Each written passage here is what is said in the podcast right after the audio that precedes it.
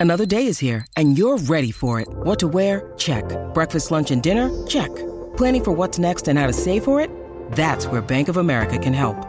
For your financial to-dos, Bank of America has experts ready to help get you closer to your goals. Get started at one of our local financial centers or 24-7 in our mobile banking app. Find a location near you at bankofamerica.com slash talk to us. What would you like the power to do? Mobile banking requires downloading the app and is only available for select devices. Message and data rates may apply. Bank of America and a member FDIC. When you need mealtime inspiration, it's worth shopping Kroger, where you'll find over 30,000 mouthwatering choices that excite your inner foodie. And no matter what tasty choice you make, you'll enjoy our everyday low prices, plus extra ways to save, like digital coupons worth over $600 each week. You can also save up to $1 off per gallon at the pump with fuel points. More savings and more inspiring flavors make shopping Kroger worth it every time. Kroger, fresh for everyone. Fuel restrictions apply.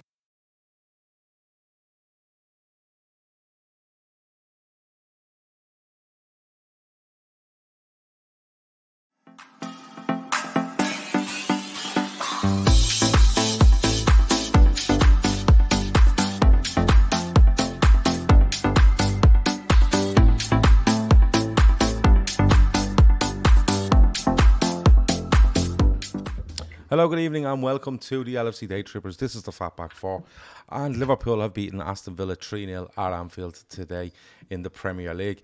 I'm Gav, and with me I have Emmet, Kev, and Seany to go through it all and to chat about a couple of players Mo Salah, the international break, and whatever else comes up in the chat. Um, Matt and Chris done post match after the game today. Um, okay, the post matches are all right this season. Last season was a fucking disaster, but um, this season they, they're not too bad in fairness. But we won't go through every single bit of the game. Um, we will go through the goals and stuff like that. But um, the lads went through it for an hour or so earlier. So we'll go and look at other stuff, different stuff. Seany, how are you? Good. Good, good, good. form. Great bit of Barclays today. Roy yeah. Keane and Micah Richards punching the head off some poor soul in the middle of the Emirates as well. what was that about? No idea. I'd, I'd love context, but it, it looks like he was getting throttled. To be fair, and that's one samba I wouldn't want to be part of. To be fair, yeah, he was probably robbing something off Roy Keane's lunch plate or something, and he just went for him. Yeah, he um, looked. Micah Richards looked like he was kind of blaming Borston. To be fair, yeah, I, oh yeah, I did see the short clip of that, and I was wondering what was going on, but the voice in it was a bit. What what what's what's going on here? Yeah. Um, but you're in good form anyway, Seany. Are you part of the Quansah Ultras yet? I I started the Quansah Did you? okay. Uh, so you're the reason behind the 15 euro membership fee. Is that what it is? I'm the reason why Jurgen Klopp is playing because I'm telling him he's getting his legs taken out if he's not getting minutes when he should be. Yeah, we're all. I think we should all be part of the Quansah Ultras. We'll talk about him a little bit later. Kev, how are you? I'm really good. Really good. Great weekend. If Carlsberg did weekends, yeah, watching football, it was kind of like this one. Uh, mm can't complain really. I mean, at the end of the day, everything turned up rosy today. Mm. You know, that could have been a tricky one. It really could have gone into it. That was a tricky tie. And we just made made it look easy, made it look routine. And compared to where we were this time last year, night and day the difference. Yeah. Night and day. It is. Emmet, um, nice handy one today. How are you? Yeah, Brilliant. Um, like Kev said, it could have been a tricky one. We played Villa now twice in our last six league games. Mm. Um, second last game of last season, and it was a completely different game. They absolutely bashed us in midfield, and I think it was the exact opposite um, today. So, yeah, yeah. delighted. Oh, we we'll we'll talk about that because I that's one thing I did notice because we were at Anfield for that, and yeah. then to watch that today, uh, like Kev said, night and day, and was, I think there was one massive reason behind that. But um, Zachary, Zachary's making a massive claim here. He says, "No way, Seany. I created the Quansah Ultras. You could be vice president." Zachary yeah, opened up against Seany. Seany I'll fight you for it, Zachary. Drop a pin there. Drop a pin there. We left. um, this, uh, but anyway, look, Liverpool have beaten Villa 3 0. Um, you know, going into the game, there was an awful lot of people out there, Villa fans and you know, non-Villa fans, fans of other clubs saying that'll be a tricky one. Villa can get at Liverpool. Um, you know, centre backs missing Joe Gomez and Matt have been there, and you know Liverpool will be there to be got at. But um, the lineup itself, you know, we, we know he's going with those centre halves. Um, mm. he goes with McAllister, um, which I think is a big deal going with McAllister in there. um, with Jones and Szoboszlai. And then he, he, he keeps Nunez in the side after last week at Newcastle. Diaz and Salah either side of him. Um, but when you looked at Villa's team, you looked and you went, they they can get at us because they've Diaby, uh, Watkins, they've, they've some good players. McGinn's starting to break massively from midfield as well. Going into it, were you a little bit? How are you feeling going into it? Because I, I've spoken to a lot of Liverpool fans who are like, yeah, this one will be. We'll probably have to score three or four to get out of here with a win. Yeah, like I said, they they put it up to us on second last game of last of last season. So and like Emery, I, I think they're probably going to go deep in that uh, Europa Conference as well. Yeah. is a decent manager. Like people always look back at when he was at Arsenal and like probably not the best time, time to take over or to take over or the best person to take over from. Mm-hmm. But uh, at all of his other clubs, he's he's been excellent. Like he's the king of the Europa League with with Sevilla. Like, do you know what I mean? Um, so look, it was going to be. I thought it was going to be tough. Um, like pl- people here present and people in the chat are fairly knowledgeable people, and I can tell you that when we did triple predictions, a high percentage of people have Aston Villa finishing in the top six. Mm. Um, so um, they will be a decent side. It was going to be a tricky one, and I was a little bit nervous, if I'm being honest and but I think we passed with flying colours. Um, the team wouldn't have been a whole pile different to what we played second last game of last season either. Um, maybe Diaby added in there, um, but they're a solid.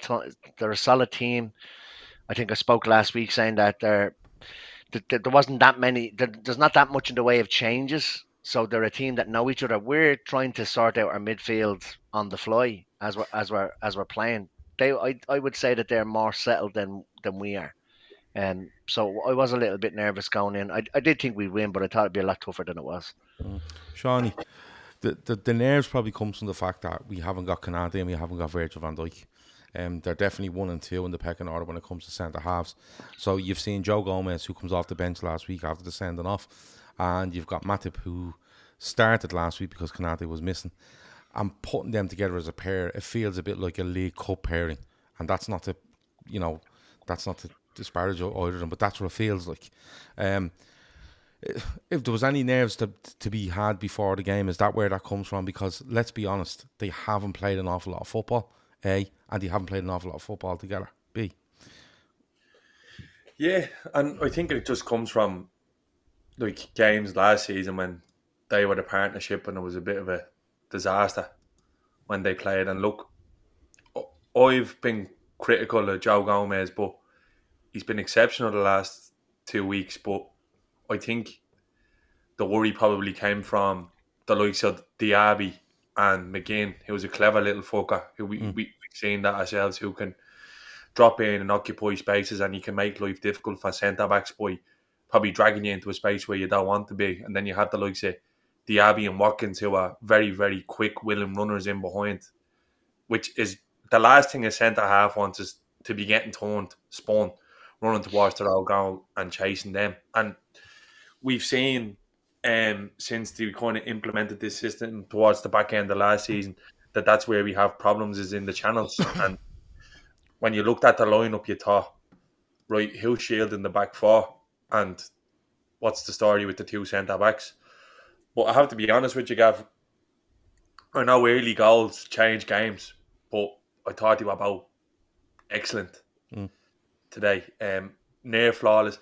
Couple of things with Gomez, but it, it's just it's just them things. The big thing for me is Gomez looks there physically again in yeah. terms of going into challenges and he wasn't pulling out challenges and he's full blooded in challenges. And then you see when he gets shifted out the right back towards the end of the game, he was brilliant. Look, I, I'm not one of like I don't have agendas of favourite players really. Well, I do have a favourite player, and I'm starting to fall in love with Szoboszlai, but uh, and that I think that's just normal. But I'm not one of these people who would willingly like to see one of the players out of the team. Obviously, we have a preferred eleven, but I'd absolutely love if we could get Joe Gomez back to the 1920, four six months of 1920, imperious centre back that he was, rapid recovery very physical, really good on the ball. I think Joe Gomez being in form can only be a good thing for Liverpool, and it would be a good thing in terms of competition in the back line because competition breeds performance. If, if you're competitive, you have to be on your game. Um, so I, I was delighted with how it went with Joe Gomez. I just hope he can stay fit. Mm. Um, but obviously, I think any trepidation before the game is kind of like vin- not vindicated, but it's you can understand why people were because Villa are a good side. I know they they got thumped by um, Newcastle on the opening day, but that scoreline completely flattered Newcastle. I don't think it was a five-one game at all. They were they were right in the game. They just got caught in the hop. But um, like that that was a tough fixture that today, and I'm delighted it's out of the way. Yeah, ten from twelve from them out, or is it is a brilliant return going into this international break, and I'd imagine that was probably best case scenario in a realistic way. Klopp was thinking we go into that international break 10 12 that's really good. You're probably even saying maybe eight if you draw the two away games and win your two home games.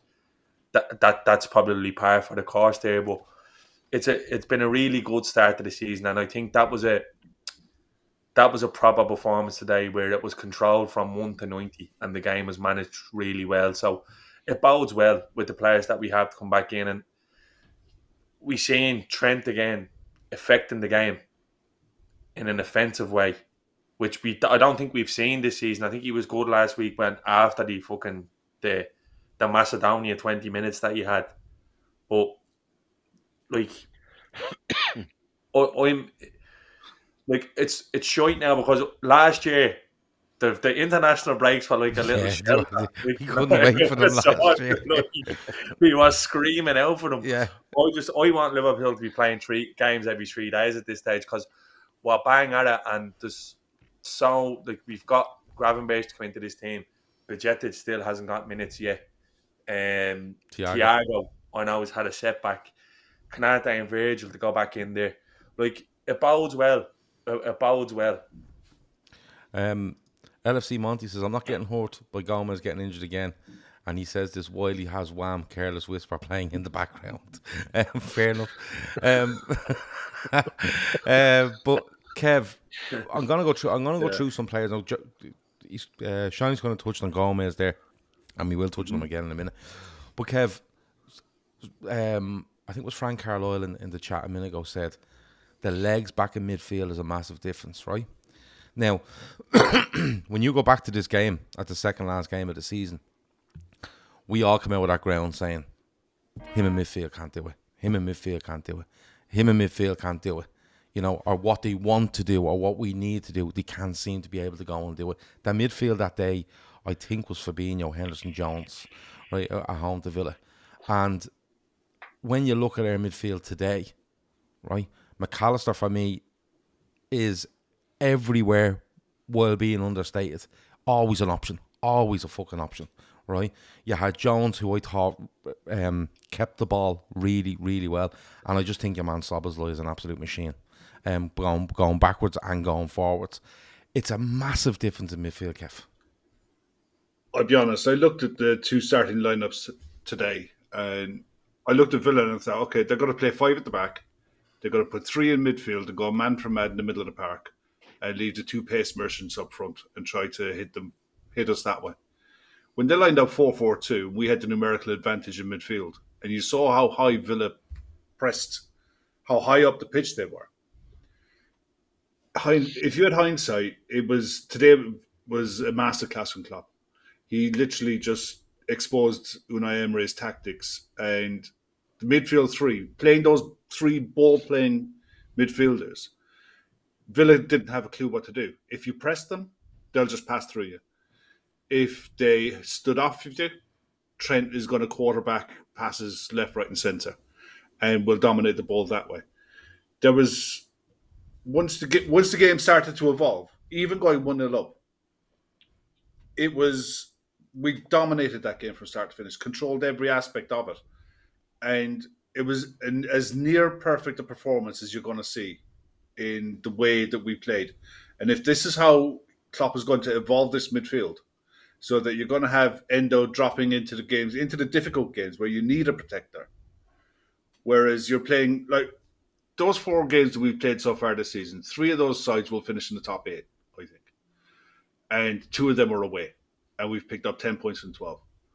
And you look at that lineup today, we dominated the ball, and we looked better for it. We looked like we were resting on the ball. You know how people we always used to say about Man City, they're always able to play more or less the same side for long periods of time because they rest on the ball. Mm. That's what we were doing for the last 20, 30 minutes. Passio says it there. He says retaining possession was also key. Yeah, it was massive. And but it was the comfort that we also, when they wanted to play out from the back, our press, we were inviting them to play in areas and then hitting them. And the amount of times we turned over the ball inside their half to go at them again. And all of that sprung from midfield.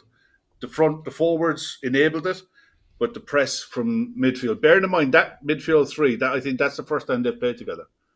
Um, that's frightening. Yes, it is the first time that's, That's frightening. How good that how the potential that's there. And then when you look at who's not there, look at who's not on the bench today. That bench was fairly reasonable considering who's missing. You know, yeah, I, I, I, think I, we're in a I think we're in a stronger position than a lot of people thought we were. Yeah, it's going into the season.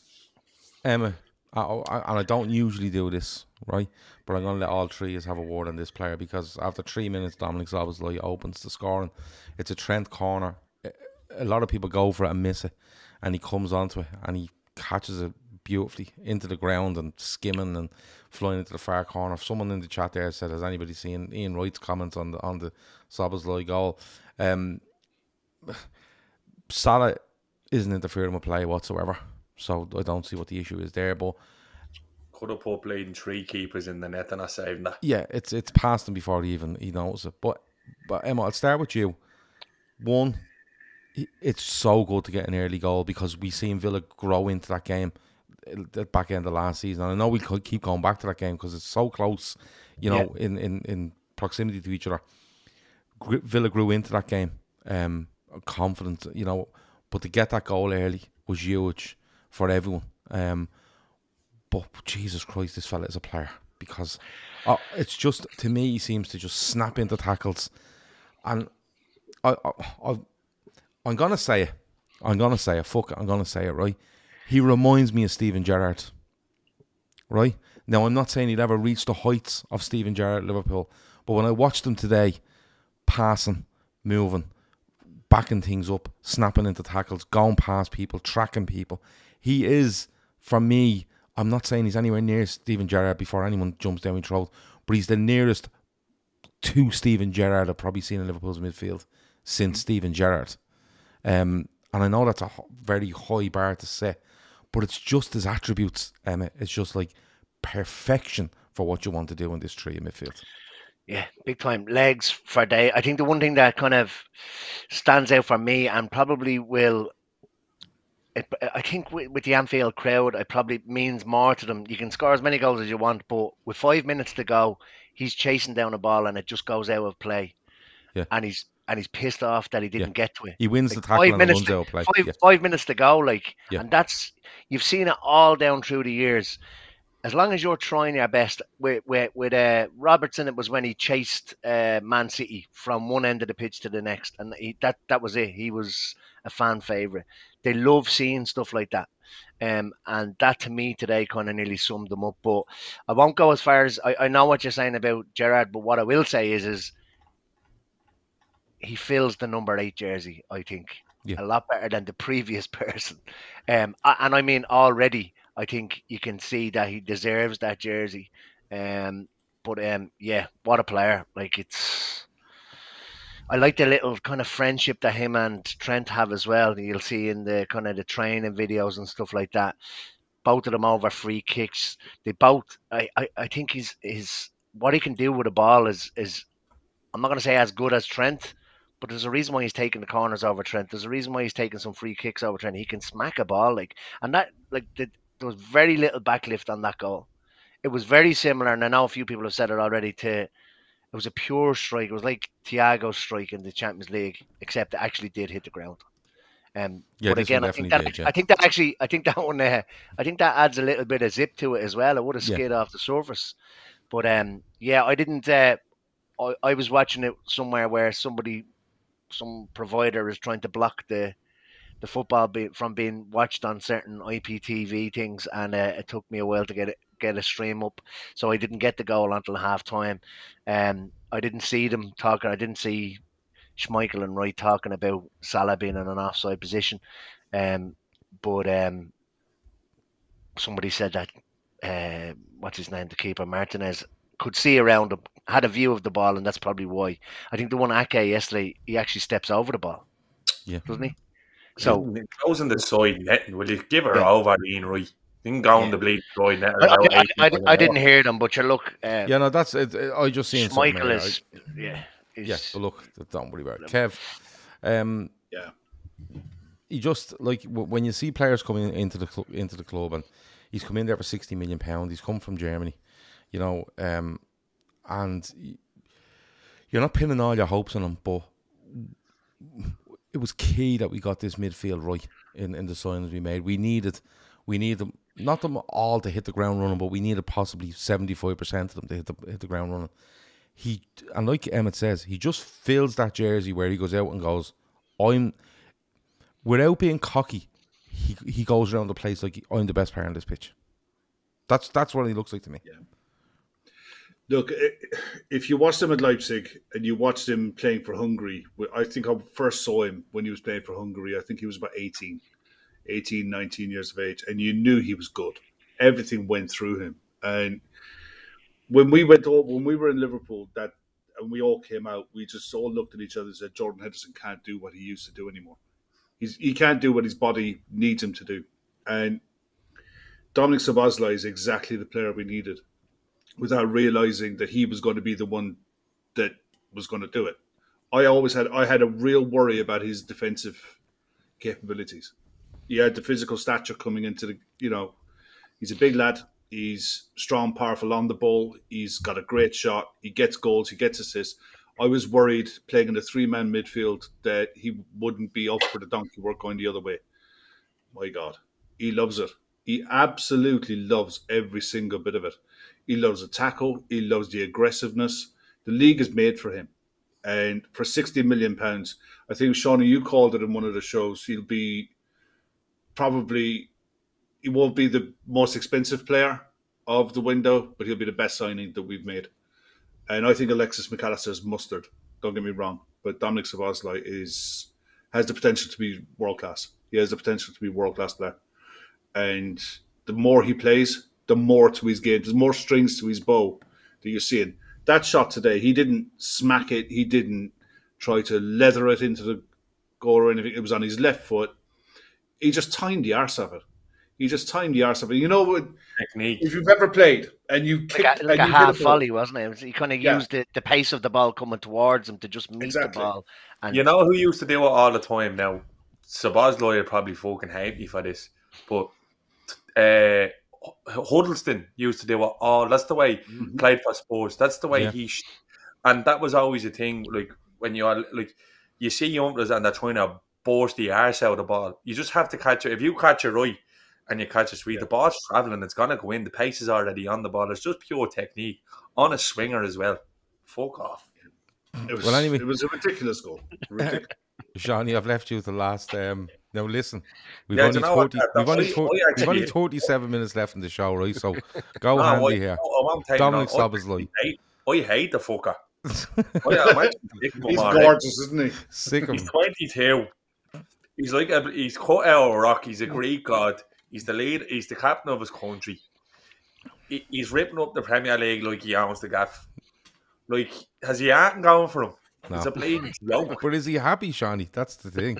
Yeah, I don't. Is he? I don't even know. I had a look at his missus as well. She's bet down. Honestly, I, I hate. Yeah, I'd say he's, I'd say he smokes Rothmans though. You know what I mean? So Uh, I no, wouldn't be worried no, about. but being, being honest, um, yeah, fuck, fucking hell, like he looks. The thing with me is like some players just come in and it just looks like water off a duck's back down. That's exactly the way he looks. And on top of being like we've seen players like him go by for years, and you always kind of get the things like thrown at them like they're a lazy bastard and they don't like doing the they don't like doing the hard yards, but that's the thing that surprised me most about him. The fucker was all over the place today. He was all he was tracking back, nicking the ball off their attackers, like, and he seems to love that, and he doesn't get tired. He No, doesn't he's, like he's going 94 minutes. He's Yeah, still he's going. machine, and I I seen them saying it about. Uh, I think Jota said it about him saying like he just he doesn't tire. He doesn't tire at all. I think this is an absolute um a, a major like not a major fine by Liverpool, but it was a big coup because with De Bruyne being out, if Liverpool had a dwell on that, like this fella was the natural su- success at De Bruyne. I know you're comparing him to Gerrard. No, someone in the chat actually says he feels a bit more like De Bruyne than Gerrard to me. Yeah, I'm making the Gerrard comparison because of the way he goes around the pitch in a Liverpool It's jersey. the mad That's thing, all. yeah. Like no, Gerrard had the big, real, um, the big, long, powerful strides, and he just burst through. But the thing with Szoboszlai is, even when the ball, when it's in a tight space, he seems to maneuver real well out of challenges. Like he, he gets his, he gets out of the way, and then boom, he just has that. Honestly, he's He's got a great trick, hasn't he? He's Yeah, just he got has a it. trick to be able to drop the shoulder and, and go either side. He can go left Yeah. and right. Mm. Like the same would be Yeah. like a perfect ten, but like in every sense of the word. But he's proven to be like like it just for this system, like everything. It's starting already to kind of revolve around him. And in terms of that delivery, you can whip a ball into the box all day, but he has that real flat, Yeah. Flat delivery. It's like, do you ever see the way like teams struggle to defend throw-ins because of the trajectory of the ball, and it's it's a real the the the, the, the plane, the way the ball travels. It, it's hard to defend. 'cause It's hard at the rate. Maddison does it really well, and Szoboszlai does it really well, where they just slice the ball, and it's just the sort of thing where is it any touch with the pace on the ball, it, it, it's just oh, he's But the, the, the, He's ridiculous, and I just like I want to watch him playing again now in three days. Like I don't want to have to fucking wait two weeks. look on. Yeah, I don't want to be looking at Hungary highlights and all. I don't like whatever. Fair play to you and all, but just what, what like I, yeah, I'm I'm I'm flabbergasted by this fella, Yeah, I, and I he's just fucking- he's a handsome pig as well. Yeah, he is. He's decent looking. In fairness to him, but, but the thing is, like that flat delivery you speak about, and he has kind of take not taken over, but he's he's, he's on an awful lot of free kicks and, and corners. The, the the thing with the flat delivery is, like you said, you can you can in swing something, but when it's kind of got when it goes up in the air and it's come back down, it gives it gives players a chance to read it and Yeah. head it. And when it's flat, it actually gives you less time to react. You know what I mean? Like the, you're in danger straight away because it's not curling and then you're kind of going on meter here. It's flat and it's flying in, and um, it's another. It's just another string to his ball. I think. I think the big, the biggest thing with him is going forward, and I'm, I'm seeing it already actually in, in just little snippets of games. The fear factor is already in there with him, and you got that with the you get that with De Bruyne. When De Bruyne gets on the ball, you want to go, you want to go and try to get off him, and he'll kill you. You know what I mean? Or you stand off and you think, well, I try, you know, cut out pass lanes and he'll kill you. And I'm seeing that with Szoboszlai already because he nearly gives players a look at the ball and then they go, I'm to buy. And when he go to buy, he's just gone buy. Good luck. I'll see you later. He's gone inside you, outside you. And like that, when he gets it out of his feet, he's, he's to hurt you, even if he gets it wide. And he likes pulling into that kind of right, nearly right back position at times, and then start and play from there. But I just thought he, was, I just thought he was absolutely brilliant today. So I wanted to have a good chat over him. Um, Kev, I'll come to you first on um, Darwin Nunez because he plays a major role in the second goal. He keeps his place in the team. It's a brilliant ball from Trent. Um, Trent's given way too much time today on the ball by Aston Villa, who are just caught between do we press, do we stand off.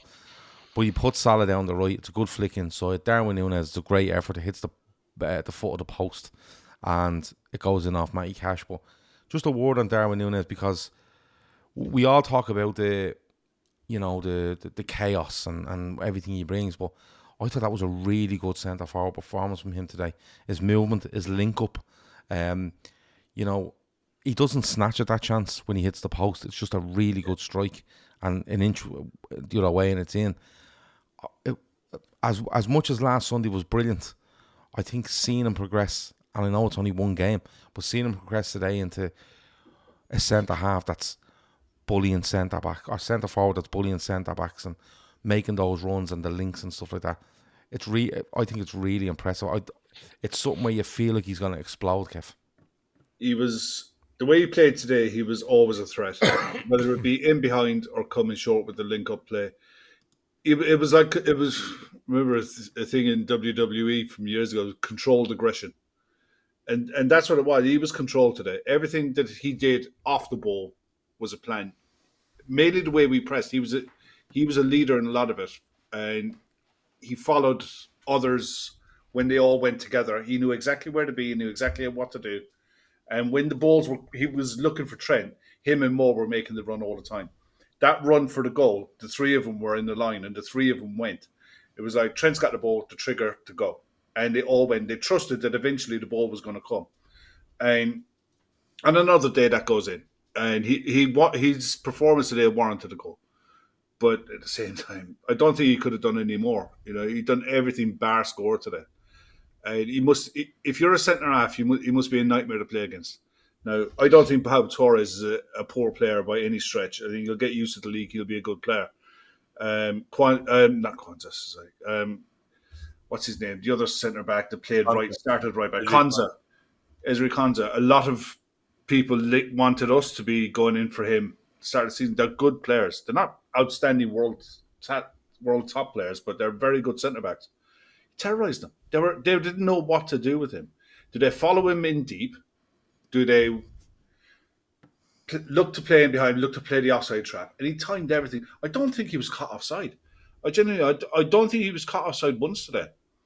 And for how much Villa compressed that game, you could throw a blanket over 20 yards with how much Villa compressed that between midfield and forwards for him to be able to time runs the way he was timing them, it, only bodes well. Apparently, he'd, uh, he'd been having long discussions with Bielsa about where to run, how to run, what to do. And whether that's true or not, I don't know. I I wouldn't be it wouldn't be a surprise if Bielsa is if people have been in his ear, whether it's Klopp, the coaching staff, Bielsa, and he's taking all this in, looking at his own game and refining it and refining it. And now that he's got his chance, he's gonna he's almost got to say got getting got, gonna get to the stage where it's my shirt, drop me if you dare. And that's the way he has to be. He has to be greedy once you've got the shirt. Mm. Say, look, if you want someone to play the Premier League games, I can do the Premier League games. I can be a threat. I can cause havoc. I can score goals.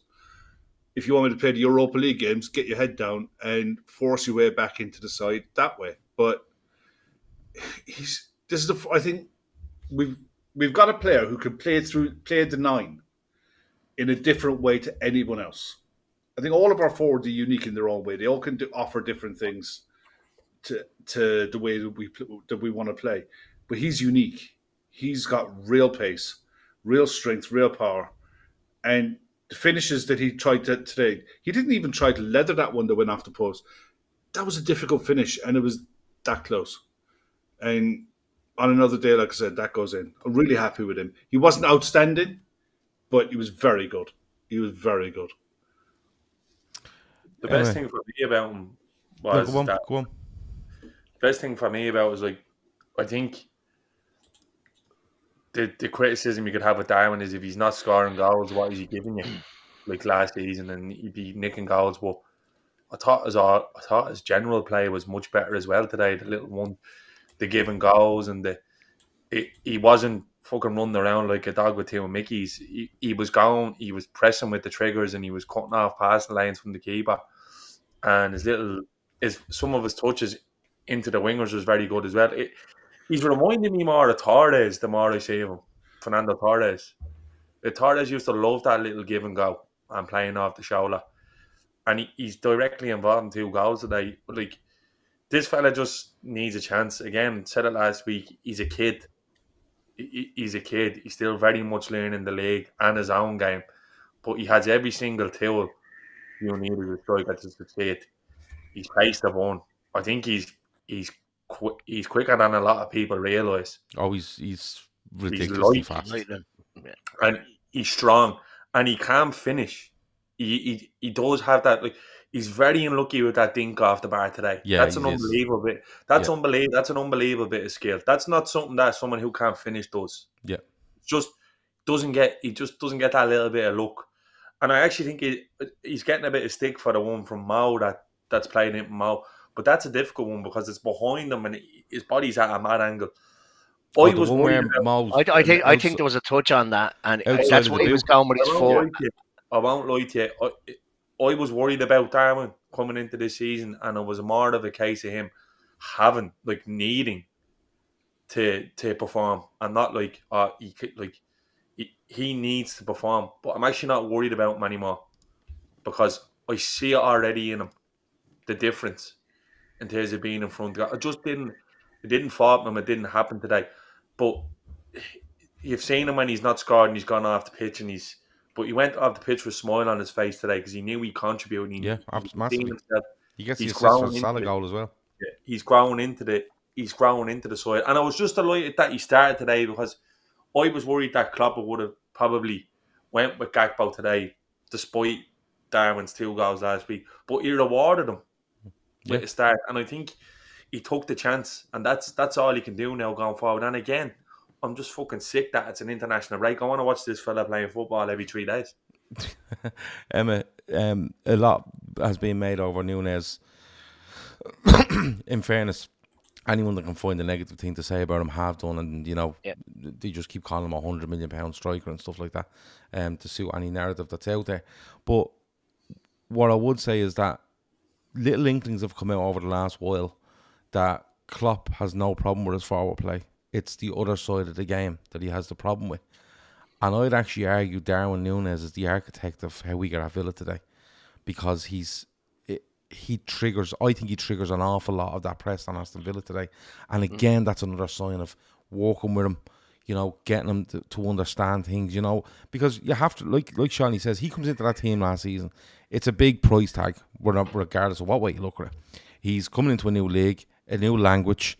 He's he scores 15, 16 goals last season, but you could see at times that's why he was Mr. Chaos because he was like playing his own game, you know, the sort of way. Yeah. Whereas we rely heavily on that centre forward to be the, the, the mastermind behind the press. But when you see it today, early on, he just he knows as soon as someone gets a bum, I'm on him.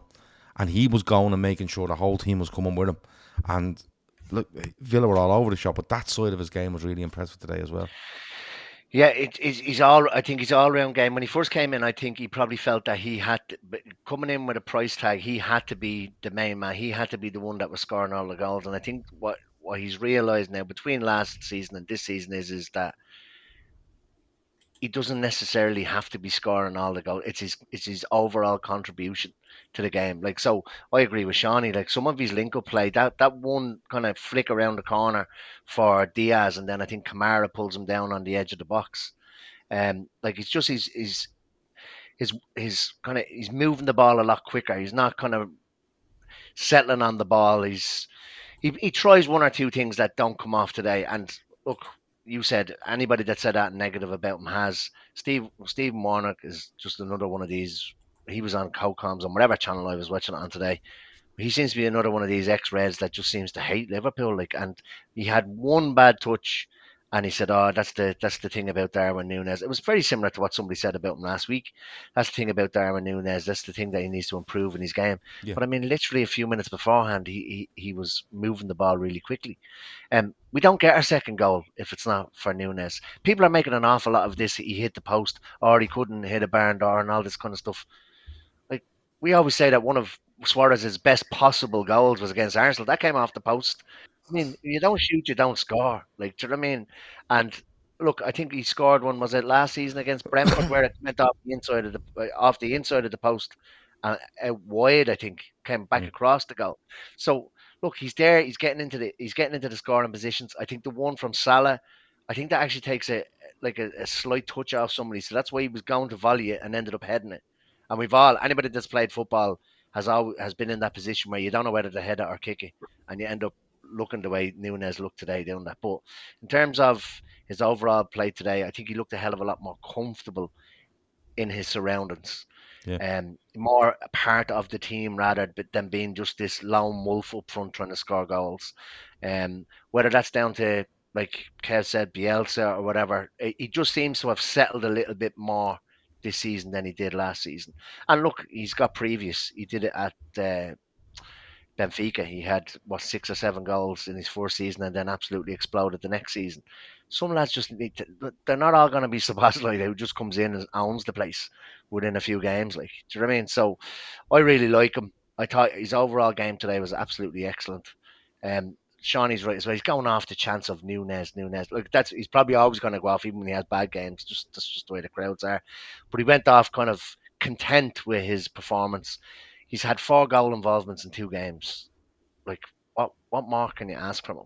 Yeah, no, look, he scores two last week. He he hits the post t- this week and it goes in, and then he gets the assist for the Salah goal. So I think and- the dink that went onto the crossbar actually gets a touch off Martinez as well, if I'm not mistaken. He Yeah, actually but- touches it onto the crossbar. But the link up play, the pressing, it was uh, like, let's look. Come here and I tell you, if that's um, Ollie Watkins, and Ollie Watkins has that performance today, and he, he goes off at Villa Park, people are going, "What a performance Ollie Watkins today, contributing to Villa." Like, just call it as it is. It's a really good performance. You can't you can't take it in. You can't you know go into every minute detail and go, "Oh, you had a bad touch there. Oh, that's Darwin Nunez for you." Like that's ridiculous. Do you know what I mean? That's like fucking. That's like anybody taking a bad touch and going, "Ah, he's of form." Do you know what I mean? Like they're, they're they're brilliant footballers, but they all can't have every touch perfect. You know what I mean? You have to look at it as a whole and go, pressing really good, link up really good, gets in front of goal, good shot, right? if you wanted to be really thinking, you go, could he not have got it right on target? But it's the base of the post. Do you know what I mean? It's millimeters. The header for Salah's goal, really good. It's hacking it really well, getting it into a good position. You know, so overall, he comes off, and Darwin Nunez has a good game. Why? Why people have to try bend the narrative on this is is madness. He just had a good game. You know what I mean? Uh, He could have a shy game next week, and me be sitting there going, he was shy this week. But I'm not going to say that's him now done for the season. He's just shy. They, they all do it. Do you know the sort of way? Um, but look, um, he does get the he does get the assist for the Salah goal, and you know we've gone we've gone through a couple of players there. Um, one last player before we, we go, and if there's anyone else you want to mention that you feel I've missed, you can you can throw them in after this. One last player I want to mention, um, before we go in, I want to have a little chat about Salah, um, is Quansah. All right, um, he comes on again today, and I know Villa aren't at the races really. I know Liverpool are in control of the game. Um, but Seany, I'll come to you first. I didn't even notice it was him. Do, you know what I mean? Like I wasn't standing going, he's standing out like a sore thumb here at the back, and we're gonna have to protect him for twenty minutes or whatever it is. He went in there and he just defended and passed the ball. And my highlight of the game is when on about 80 minutes, 81 minutes, he, just intercepts one, bursts out of the, the back and just pings one down the left side um, for, I think it might have been Robertson or Jota. And I went, Jesus Christ, this fella is confident as well. Um, I'm right behind just giving him as much chances as we can, Seany. I really, really am. as a my gav, I think. Look, young centre halves, like for example, when Gomez burst onto the scene at Liverpool, the one of the main things you kind of you could throw at him is there was times when it looked like he was afraid and didn't want the ball. He'd be grand in one on one defending, but Quansah's always dropping, making an angle, making himself available. Not afraid to run the ball. He can ping the ball. His distribution is very good. His passing into midfield is crisp. And you only have to look at him. You say you didn't notice him. I noticed him. He's a unit. No, no, I mean, I didn't notice No, him where this is a young fella coming on, going, Yeah, we have to protect him. That's what I mean. There was, there was no, yeah, it looked like there was no impact. Yeah, just he's in there, he's a centre half. He's grand. Yeah, he's a he's an absolute unit. He's an absolute unit. Um, yeah, fucking a huge talent, like a big, big talent. We all wanted to for Liverpool to spunk seventy million on Colwill, and uh, if we had the opportunity tomorrow, I would do it because Colwill is brilliant. But this this young player has a, has every single attribute you want to send a half to have. Say, I can say the exact same thing about him as he about- about Darwin. He's he's a, he's a big presence. He reads the game well. He's got pace, and he can play the ball. He's made for this Liverpool system, and that was the whole idea of thinking we went into this season short. And I agree with what Kev said at the start of the show that like people probably will be looking at it. I know it's a couple of results and it's early days, but you'd be looking at the squad, the makeup of the squad, going, you know what? We actually might be okay in terms of the type of players that we have. I understand people would have trepidation with Matip and Konate's injury history and Gomez, but I'm just delighted that Klopp has given him minutes, and it's it, it's it doesn't look like a token thing because he chose him on against Newcastle last week in in the fucking in the heat of the battle, but he brings him on today again. He, he obviously trusts him. He obviously rates him. It's it's not the highest playing benchmark to get from a, a professional, but Joey Barton managed them last year at Bristol, and basically said if he keeps his head on the shoulders, he, he's going right to the top. He's going right to the top of the game because Chris Golding says Seany's gonna have writer's cramp on this Valentine's Day.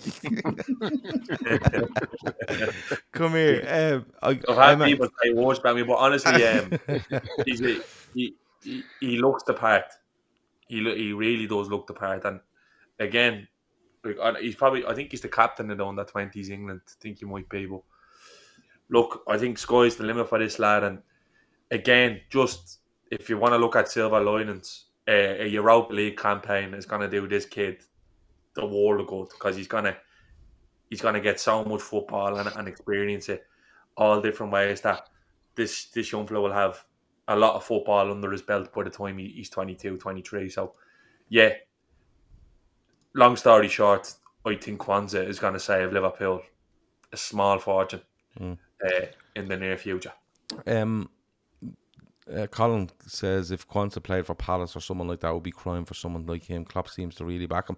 Look, there was people last week saying, you know, oh, he, he brought on Quansah um, against Newcastle because, look, he was trying to show what he needs a centre back and stuff like that. One, Jurgen Klopp, Jurgen Klopp isn't going to um, do that in a game where it's in the balance and you're down to ten men if he doesn't believe in the player. And two, he's not going to do that to a young player and use him as a pawn in a game. He's just not going to. He's too much respect for the players he has in the squad. We know this. We've seen it so many times over the years. Even when players are being unfit or you know not available or having bad time, Klopp would always back them. He would never do something like that to a young player. And he could have easily left him off the pitch today. He could have easily left him off the pitch and said, you know what, I'm going to put. I think Doak was on the bench. Was Bajcetic on the bench? You know, uh, you know, we could have brought Yeah. them in, but he didn't. He put him in again. And I, I think we talk about forward planning an awful lot. You might not see him for three games now, but he's given him a taste, and then he lets him go off. And I, I would absolutely have him in in that Europa League and saying, listen, you're playing the Europa League. I'm playing you. I don't care who we're fucking playing. You're playing. You know I mean? Those group games, and the group, the group is fairly kind to us as well. Emmet and Kev um, have a player each because they've both been mentioned in the chat. Um, Emmet, Andy Robertson. Um, I thought he had a brilliant game today. Yeah. Um, I thought he was really good defensively, um, really sharp going forward. You know, when he got it, he was he was really hitting Diaz, like bang, there you go, you go and do your thing. Um, and I was delighted for him because I think when things don't go well in this team, I think people naturally look to, our Andy Robertson doesn't fit that left side of thing. But today I thought he was excellent. Yeah, no, he was he was like the old Andy Robertson, up and down, up and down. Um, and he's he's kind of he's forming a kind of an understanding with with Diaz. With Diaz being out for so long, obviously they haven't been playing together. Um, and there was, there was maybe one wayward pass today, but um, yeah, overlapping, getting balls into the box. It's it's like it's 1920. Robertson seems to be back. Just needs to start getting a few uh, assists now um, to be properly back. But it was great to see him bombing up and down the up the up and down the wing as well. But he, he got a little bit of help from like Jones has gone somewhat unmentioned, and I think he probably, I think he probably did go through the game unmentioned as well. But that doesn't mean that he didn't do anything. Yeah, that's Uh, absolutely. I said fine. last, I, I said last week. I thought he retained it brilliantly. Gene, yeah, he did, and Yeah. but, th- but that's that's what he does. Um, and I think him. I, I think I said at one point today. I watching it on TV. I couldn't figure us out, and I was watching it from a height, perfect camera angle. You can only imagine what it was like to be Aston Villa today. It was like the red arrows. It was like who's where. Like Szoboszlai was on the left one minute, he was on the right the next. They, they seem to be switching, and I don't know whether it's a, a can we look forward and, and think to ourselves, like when it was Milner, Henderson, and Gini, who was actually the number six? Did we class um, any of them as, as the number six? We didn't No, really. when, as much. if, We- you, if you had if you had them three playing, it would have usually been Henderson. Yeah, but but but there was no kind of but, but, so we seem to be kind of obsessed with this. We need a number six. We need a number six. Why can't it be a, fluid in there? And I think that's probably where Gravenberch coming in as well. Like we know that Mac Allister can do it. We know that Endo can do it. I think Szoboszlai could probably do it as well. It's whoever's there does it at the time. But it, it just today it seemed nobody had a set position. Everybody, well, I suppose Mac Allister probably, and obviously the backs. But in terms of the midfield, they were. It, you just didn't know where the next attack was coming from. We're absolutely unbelievable going forward. And I've spoken on here before about when it was Firmino, when it was Ma- uh, Mane and Salah, and you didn't know which one of them was going to pop up where in the box. And it just felt a little bit back to being like that today. But it actually involved the midfield as well. Yeah, I think I just Um, think it's the legs in midfield. I genuinely do. Once you Yeah. have that mo- mobility and you're known, and when everyone is tuned into each other, so you're not being it's not fragmented where a couple are going and then you're leaving that number six, you know, um, open to two and three running at 'em, which we have done last season. Everything seemed to be tuned to when They we weren't go. even getting as far as the six. The Yeah, but that's what I'm was a- saying. when we, but this is what we, I, I always bang on about this. When Liverpool are in tune, they hit you up high, and what you're left with is a percentage ball into midfield or a percentage ball down the channel, and our two centre halves will eat you alive, or our midfielder just make sure we get it. You know what I mean? And you're seeing loads of that. Even late in the game today, Harvey Elliott comes on. He late in the late in the game, and bang, they were on top of fellas and winning it back 15 yards inside Villa's half, and then turn and look to play. And that's when Liverpool are at their best. When they're tuned in and they they make you play percentages, and they know they're winning them percentages. That's where they are. And I thought Robertson was There, there was a point in the first half today that Villa couldn't get out of the half. We read the game. The midfielders read the game unbelievably. The ball was arriving at a, a Villa uh, midfielder, and we were taking her off their toe. We were coming in from behind them and taking her off their toe, and there was another attack. Today, I, judge- I think that's probably, and I'm not losing the run of myself. I've not had a drink. I think that's probably the best I've seen us play at home. Probably in 18 months, I'd say. Yeah, even including United. Yeah. Ah, but they're dirt, like. Yeah, I would. I, I, I, I would. Yeah, in no, terms I know, of, I know in terms of playing, in terms of complete- playing as a team, Complete and- performance. Yeah. Yeah. exactly. Uh, I think that's probably Yeah. the best, uh, probably since just before Afcon. Yeah. No, that's fair. The Um, thing is, the thing is, like the need for, like we've all become engrossed in this number six defensive Six, yeah. midfielder thing in the last, and it's just the way we've kind of been made to think. But the need for an out and out number six is heavily negated if you have midfielders who are all willing to walk back and who are all capable of looking after the ball. If you have control of a game, you don't need someone like a Fabinho. Now, in the bigger games, you will need him away from home. Yeah. It- it is going to be a necessity. But for games like today, it was the perfect setup because they all looked after the ball and they all did their job. And I'll, I'll parrot what Emmet said. I was going, who's playing where here? But in a good way. It, Yeah, it yeah. was organised chaos on her end, and they were kind of going, well, what's fucking going on here? And then you could clearly see today at times it was the box midfield where Trent was going into the middle and it was a back three when we were in possession. So, again, like horses for courses, a, a big thing for me is if you're going to go far in this league, you're going to need more than one system. We won the league playing that one system. We, we won that, but you're going to need different approaches for different games. And I think Klopp is figuring that out. And none of it, we've all, we've talked about players here to no end on, on the shows the last couple of weeks. But again, I think Klopp and his changes absolutely spot on. And it's something where he's markedly improved because it's something that I kind of hold against Klopp since he's come in that it is his cha- is his substitutions didn't always positively affect the game. And look, he's a man, like a manager won't always make the right changes, but he seems to be getting it right now a lot more than he has previously. Like fucking, I thought Elliott was brilliant. Like Elliott has blown my mind. yeah, you said this to me a few times. He's like a completely different player since we since he's come back. he's he's rapid getting around the place, and he's a little he's a little terrier. But it looks like that he's kind of gone now. They've Klopp has gotten the boy in by all of the players who probably Curtis, who probably seen himself as a, as a wide player or a more attacking midfielder. Uh, I think Mac Allister's the type of fella. If you tell Mac Allister to stay back and pick up the fucking tape in the dressing room, he would. He just seems like an honest, an honest fella. Do want you tell him, but they're all buying into the to the job that they have here for the greater good, and it seems to be working. Like again, like we're talking about Curtis and hardly being mentioned. I remember stuff we used to call people used to call Gini Wijnaldum Gini Invisible.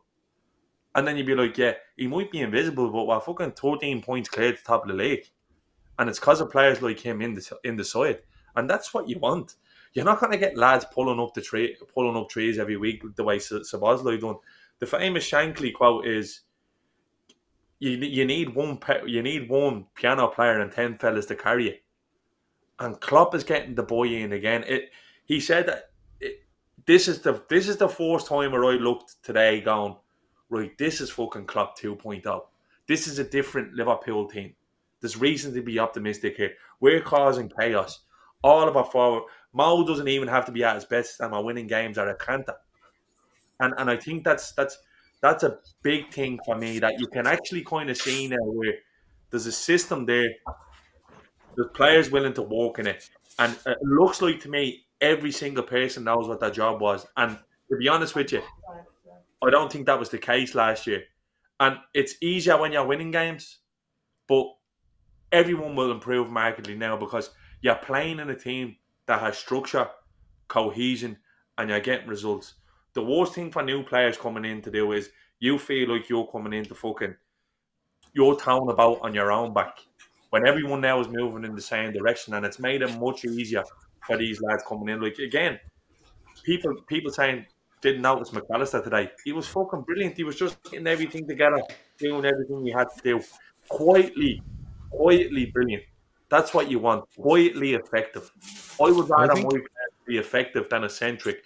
Ten points out of ten, because you'll have someone like Bruno who'll run around pinging crosses in the box all day, but he probably would have fucking turned over possession fifteen to twenty times beforehand you control control wins your games.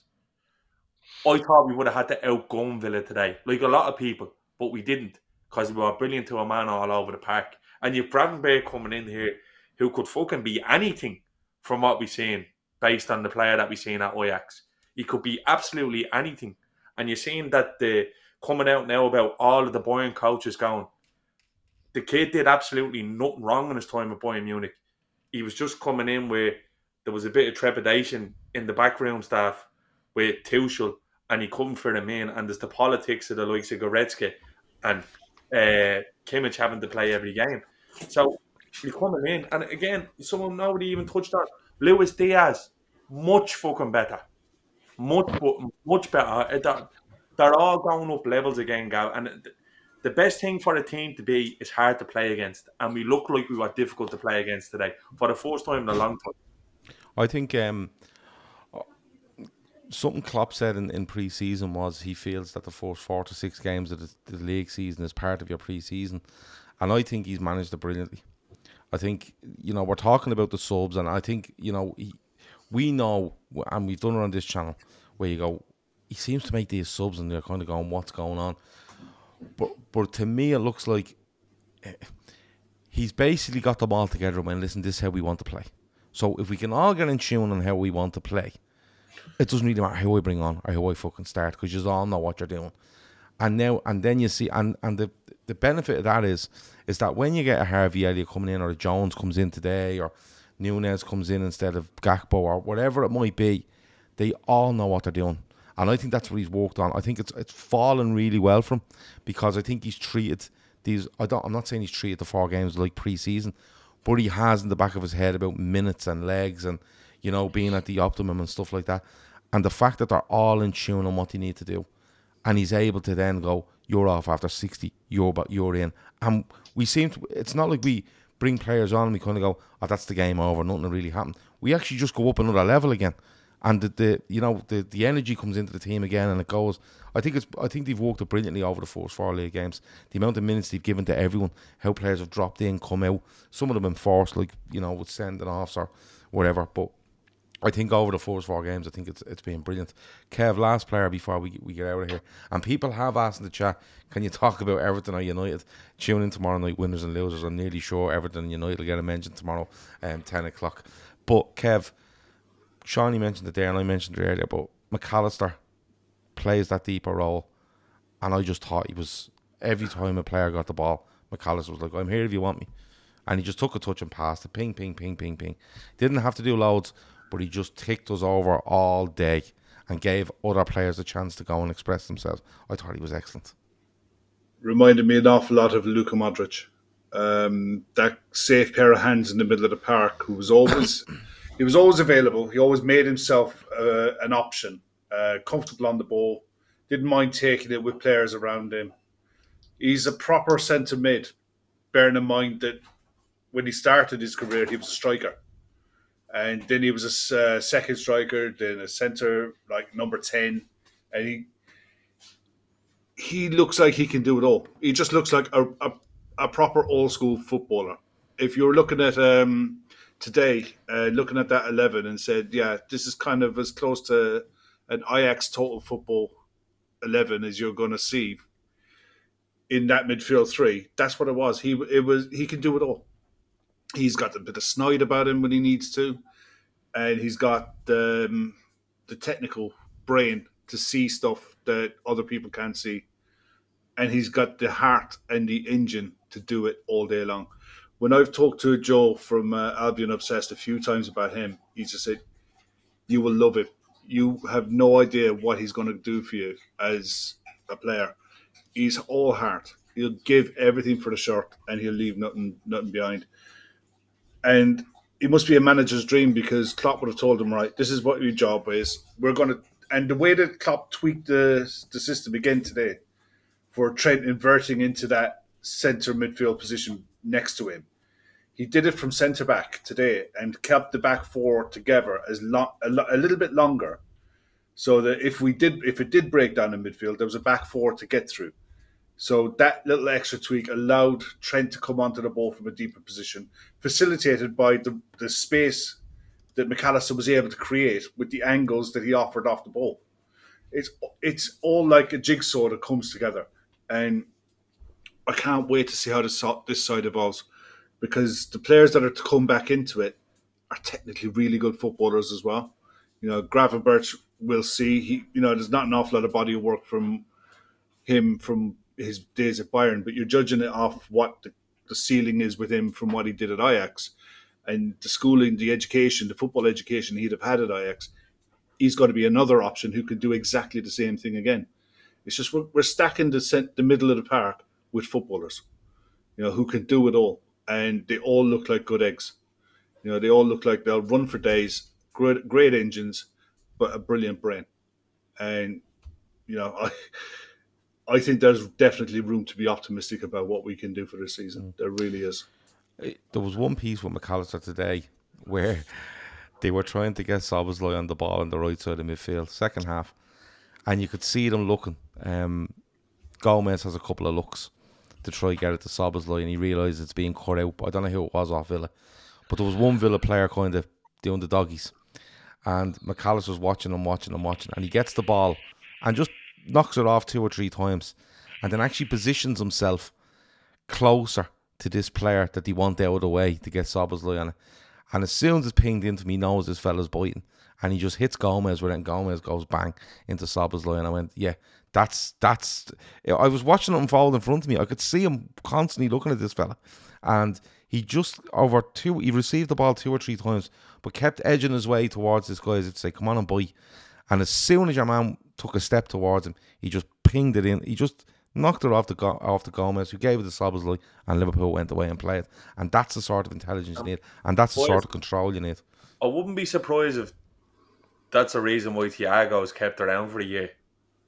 Because honestly, it, Klopp obviously really respects Thiago as a player and a professional to keep him around because we we, we see him at Hendo and we seen with Hendo and Fabinho. It looked like to me conversations we had with, with them two boys, and they basically felt we're better off out here. And Saudis came in for Thiago, and Thiago apparently had a conversation with Klopp and was like, "No, I'll stay and I played last year because Klopp knows what them boys will be learning mm. from Thiago in training because." Forget about the Thiago that's come in. Look, the injuries or whatever. Think about his like Kev was saying, the body of work Gravenberch has, we haven't got a lot to go off. Think about the player was Thiago was before he signed for Liverpool. He's arguably the best deep line six of his generation. People would tell you that. The one of the most technically gifted footballers Liverpool have had on their books. The stuff that Jones, Bajcetic, Elliott, McAllister, even Szoboszlai, Gravenberch will learn from him in training is priceless. Because and, and it will stand to them and you will see like that I, I I know the part of the game you're talking about today. It was just clever and it's one of them things that looks so simple in theory but it's really fucking difficult to execute because it's football at the highest level and it's in-game intelligence where you're saying if I can't get on the ball here I need to figure out a way I can affect the play and get Szoboszlai open or give Gomez an option. And I thought people were digging out Kev for saying that the Modric comparison is absolutely fucking perfect. Now, he might not be technically as gifted as Modric, but for me, Modric's best attribute was constantly being available for the ball. Whereas, and I, I'm not digging him out. He's gone now, and whatever, whatever way it worked out, it worked out. There was times when I was watching Henderson even in a peak Liverpool, and he's hiding behind his marker because he doesn't want the ball. And, and and it's literally just because he doesn't feel comfortable receiving. Henderson didn't feel comfortable receiving the ball everywhere. The the four boys, include Trent at I'll go to three boys: Jones, um, Szoboszlai, and Mac Allister. They have that one skill where they're happy to take the ball anywhere and trust their ability to turn and find space. And playing with players like Mac Allister as a midfielder just makes your life so much fucking easier. And that's why you can't overstate how important he's going to be to this team moving on. I think it was a, I think it was a big statement to put him in there today in a game where people thought Villa's midfield might get a lot of joy out of us, and it would have been easy to put Endo in there, and he doesn't. And I think, you know, we've we've banged on about this six all the time, and is Endo your starting six? Maybe Mac Allister is. Maybe he's going down this route where he goes, listen, and it's all down to what happens in front of him. If they're tuned in in front, they there's way there's loads of protection there for anybody that wants to play deep. But look, we have to run because we're over time. But I want before we go, um, we've heard all this stuff during the week, and we won't we won't go too heavy on it. But we've heard all this during, during the week with Saudi Arabia, Salah, 150 million. Liverpool said no, and they said, okay, listen, we'll ring you back in a half an hour with a new bid, um, which I thought was great. They must have ran out of credit or something. Um, but does this this window doesn't close in Saudi until Friday? I don't think. I think it's Friday. So we five more days of this shit.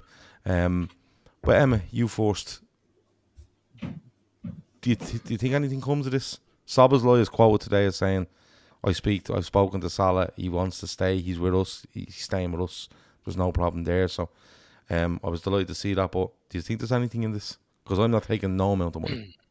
Um, I think the offers are there. Obviously, um, I think it's offers were by telephone. It's not really a good way. I'm sure that's not the way transfers are done. But if they really wanted them, if they really wanted to test our mettle on Salah, the offer would have come in earlier in the window. There's not a hope in hell that we were going to let him go on the days leading up to the transfer window closing. Mm-hmm. It doesn't give you enough time to. Um, it doesn't give you enough time to replace him. Um, I wouldn't want to replace him.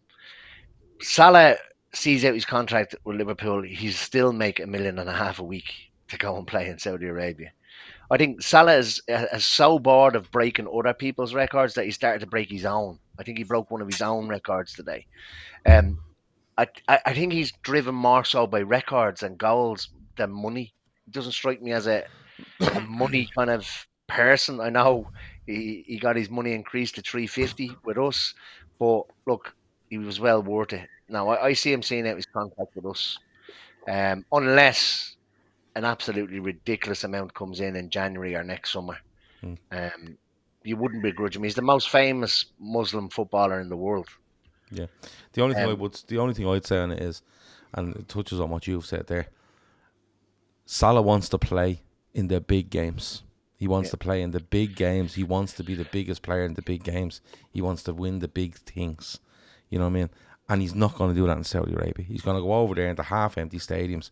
It's pub fucking football, and he gets all that money. But I think Salah, Salah wants, um, he wants to walk away with you know this, these memories of him. Do you know what I mean? And I, I, I, I don't, I, I don't have an issue with it if if a bid come in next summer, and he's thirty two or whatever he is, and they go, listen, we're giving you 150, 200 million. You go fine, but Liverpool, at least Liverpool know what's coming, and they've twelve months to sort out whether that's going sign. I don't know, Jarrod Bowen or whoever you, you fancy down that side, right? But I've no problem with that. But I'm not taking any amount of money in the next five days. The, the knock on effects are just a joke. You, if you don't make top four, what you lose, you know what I mean? It's just the, the, the knock on effects of 250 million sounds mm. great, right? But the knock on effects of what could happen if he's not in the team and where we could end up is it, actually negates it.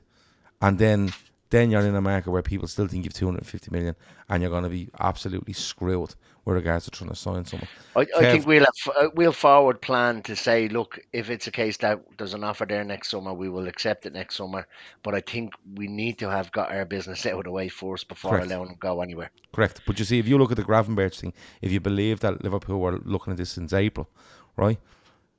If Liverpool have an inkling, or if they've had a conversation with Salah and says you're not going, and he says, well, look, if that offer's on the table next year, I want to, I want to be given the opportunity. Fine. Liverpool now have twelve or ten months or whatever it is to go and sort it. I think that's absolutely fine, but not now. You can't. You you can't. There's no no amount of money to put in the bank to put your season in jeopardy. Kev, how are you feeling? And do you think that will happen in the next Um, days? I think the noise is going to be around Mo Salah from now until the day he leaves Liverpool. Uh, this this conversation about him going to the Saudi League is not going to go away. It's going to be every window. It's going to be non-stop.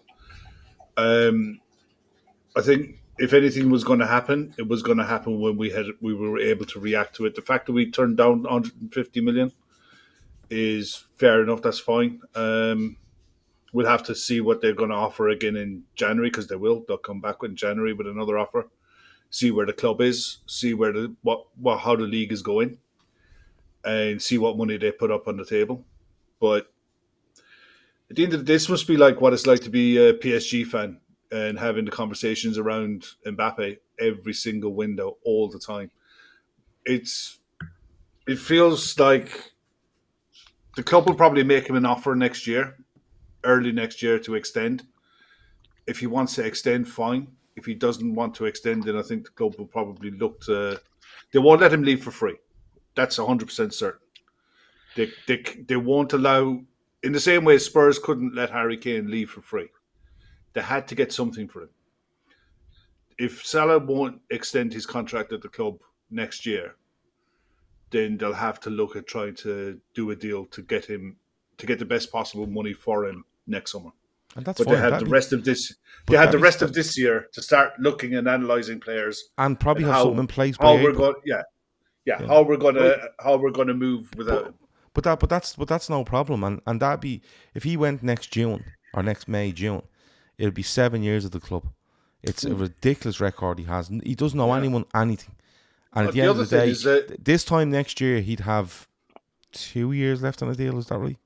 No, 2025. So Summer he'd have a Yeah, year left on his year. deal next Yeah. year. Year So left. that's the sweet spot where you go. We're making the decision. It's a bit Harry Kane-ish, you're right? And Yeah. and there's no problem there. But like It's, uh, like the Emmet said, thing as if there's if they're serious about it, you come in on June the fourth and go, "We want Yeah. Mo Salah."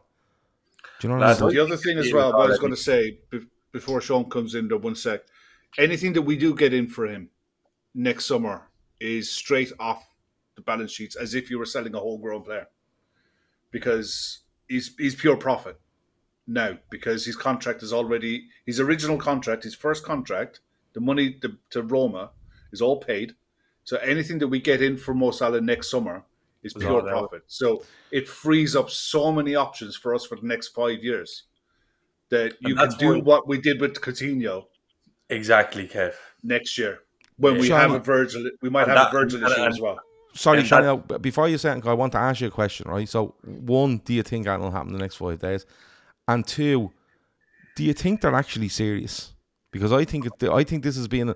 now. What I mean is that I, I know they're serious, but by going in on these dates to try do it, right, makes makes me think this is just an unsettling thing they're trying to do. Knowing in the future they might get it done, but uh, and this call me paranoid, but they've targeted Liverpool a fucking lot here. Do you know what I mean? Yeah, They're not course. banging on Newcastle's door for fucking any players.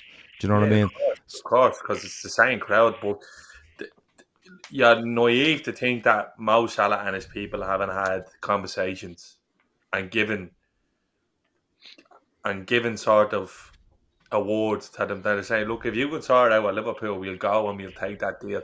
There's no doubt about it because they don't go in unless no player has rejected them yet after agreeing a fee with a club.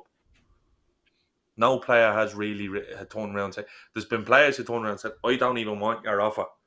I I genuinely reckon that there's a deal already done. And in a way, saying in a in a gentleman's agreement sort of way where I'd imagine Klopp's probably just turned around to Mo last week and said, Look, listen, we can't let you go now because there's no time in this window to get the player we want. We have him Liverpool would have been scouting Mo's replacement for the last two or three years, believe it or not, because that's normally how how clubs operate. And they're probably saying to him, "Look, we we understand that." And Klopp even said the contracts are just different.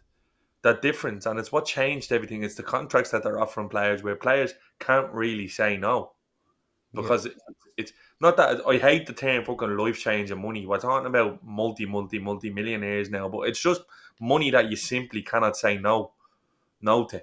So people in the chat saying Mbappe fucked him up.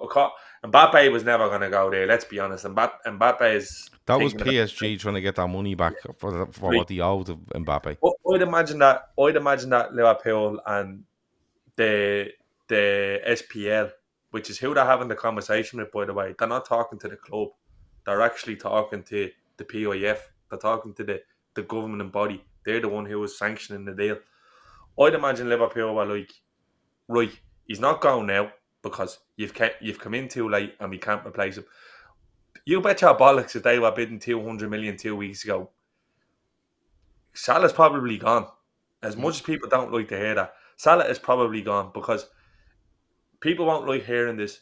The model that this club have adapted and have have made work for them is solely based off business like this happening. It, this and this is just a a scale larger than you can imagine. Mo Salah is a brilliant footballer. He's the best Premier League footballer Liverpool have had, I'd say. The, the most impactful player. Is he irreplaceable? Everyone in the chat will tell you yeah or no. I, I would say yeah. I Liverpool with 200 million or however much they managed to get from in the end will be able to replace him. And I'm using the money ball term here in the aggregate in terms of buying players with that money who can improve your team across the board, whether it's a top of the pops centre back coming in and a six. The same way they replace Coutinho with Van Dijk and Alisson. There's ways to make your team better.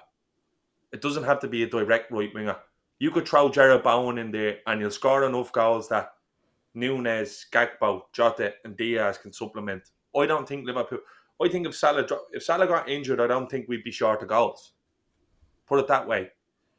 They will look at this thinking this is an opportunity for us to here to cash in on a depreciating asset because that's what he is. I know it, it, it's just matter of fact, and we'll go again in the summer and we'll take our time and we'll make sure that we've all our ducks in a row and that player is willing to join us and come on board. And if we're back in the Champions League, it'll make the job even easier because again, you're able to get the top talent in and, and pay them the, the required money. Any deal happening in the next seven days is literally a couple of things have to happen. I reckon Saudi might even have to go up as far as 250 million. And on top of that, Mo is going to have to kick up stink, and I just don't see that happening. No, I really don't. I don't. And as much as a dickhead his agent can be, I think he's a dickhead. People love him because he he's. I think Yeah, he's. can't stand it. I think his agent is a prick. To be honest with you, um, and I, the my worry always was that he was going to be a fucking major turn if someone like Madrid or Barca ever came in for. Him. But it hasn't been the case, and it, I don't think the agent is pushing him to take the move. Although it's probably really, really beneficial for the agent to take that money, but But it's it's not like it's not like it's it's a one time looks like. You see, It looks like Klopp said. We go off what Klopp said without being hypothetical. He said he's been in the the meet, the leadership meetings all week, and he's hundred percent committed, and he's interested in what I'm saying, and he's engrossed in what I'm saying. And uh, comes out to saying today saying he wants to stay. Look, if Salah never leaves and he sees out his contract, I don't care where he goes because he fucking he owes Liverpool absolutely nothing. But Um, yeah, yeah, I think you're mad if you think Liverpool will pass up the opportunity in the summer not to cash in on him. Well, that's but that's the thing. Like Bejan says, Gav, where are we assuming Mo will want out after the season? Let's see. Let's say we are successful. Won't Mo want to go back into the Champions League with us? Th- that's exactly what I'm saying, Bejan. What he? oh, it'll be the the club point- that decide that he's the point. It's not even the club. I think the point I'm trying to make is that I think he wants to play all the big games, right? But it's a million quid a week or whatever. It's fucking phenomenal money, and I know they're multi multi millionaires, but at the end of the day, like we're all out there to make as much money as we can in the career we have before we fucking croak it and leave it to our family or whatever it is. All I'm saying is, is that in the next five days, I can't see anything happen regardless of what money it is because I don't think, I don't think, like Seany said, I don't think he'll kick it up, right, and and cause fuss. But at the same time, the Saudis, his his agent, the player, and Liverpool Football Club are thinking, hold on, we can actually make this very amicable in 12 months' time. No problem. He's not going to lose any of his aura in, in Saudi Arabia or the Muslim world in the next 12 months. Do you know what I mean? It gives Liverpool a chance to get who he wants to replace him. It gives the Saudis a chance to actually get what could be perceived by them a fairer deal. All right. And Salah still gets the sort of money that's being talked about now. I just don't think uh, right now offering that sort of money on transfer deadline day That's stupid. it it feels a bit more unsettling than than actual we think we could do this. Do you know what I mean? Like, did he genuinely think they were coming in on deadline day with 150 million, 50 million of which is is add-ons, and saying, yeah, here, here you go, take Mo Salah on deadline day. Liverpool, like, you know what I mean? Why would you do that? But I think in in 12 months' time, if you could sit down and go, he's a year left, he doesn't want to extend, he's being offered that money, let's take it. Let's go and take it now. It doesn't get messy for another year, like Kev said, and every single Friday, Klopp's being asked about Mo Salah's future. So it's one of those where uh, the next five days could be interesting, but uh, I think the sound coming out is um is is one where I don't think it'll happen. Colin Cavan says, "Just move on. This is boring." We're just turn off, then, Colin. Do you know what I mean? Just knock off if it's boring. Do you know what I mean? It's like when Coronation Street is shy. I just turn it off. Um. anyway, we're going. Um, we're out of here. Um, because Colin's fucking annoyed me now. Um, anyway, I'm only messing Colin. I'm only buzzing at you. Colin. Um, Not if you don't want it. anything. They're, I they're ashamed I'm to the going- Covenant name. I'm going, yeah, fucking uh, Mark Cavanagh's in there underneath, underneath you, your brother. I don't think your brother's happy with you, Colin. Um, but anyway, anything else before we go, Emmet?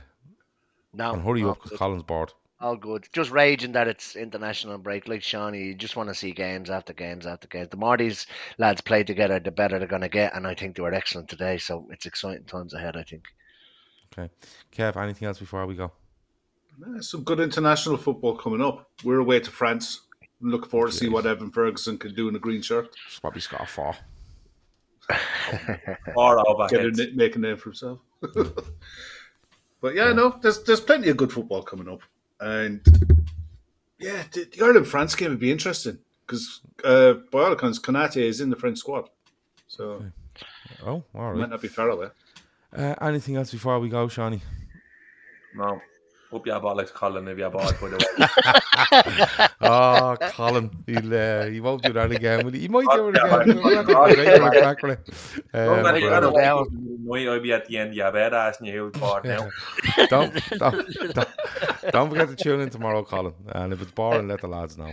Um, Change your name now next week coming into the conference because you're going to be absolutely eviscerated. yeah, that's it, that's it. I'm Changing, you, changing you, username as we speak. I'm on, Uh, I'm we're on only buzzing off you, Colin. It's all good. Um, anyway, that has been the Fat Back Four. Liverpool three, Aston Villa nil. Um, really, really good chat. We've ran to an hour and twenty three ish minutes, um, which is twenty three minutes more than we were meant to. But I was really enjoying it, and um, that's all that matters. To be perfectly honest with you. Um, thanks to Emmet. Thanks Colin to Kev. wasn't, though. What? Remember, Colin wasn't, Colin no. wasn't enjoying No, it. No, Colin wasn't enjoying it. Bardy was. Uh, thanks to Emmet. Thanks to Kev. Thanks to Seany. Thanks to Colin. Um, talk to you in a bit. Over now. Sports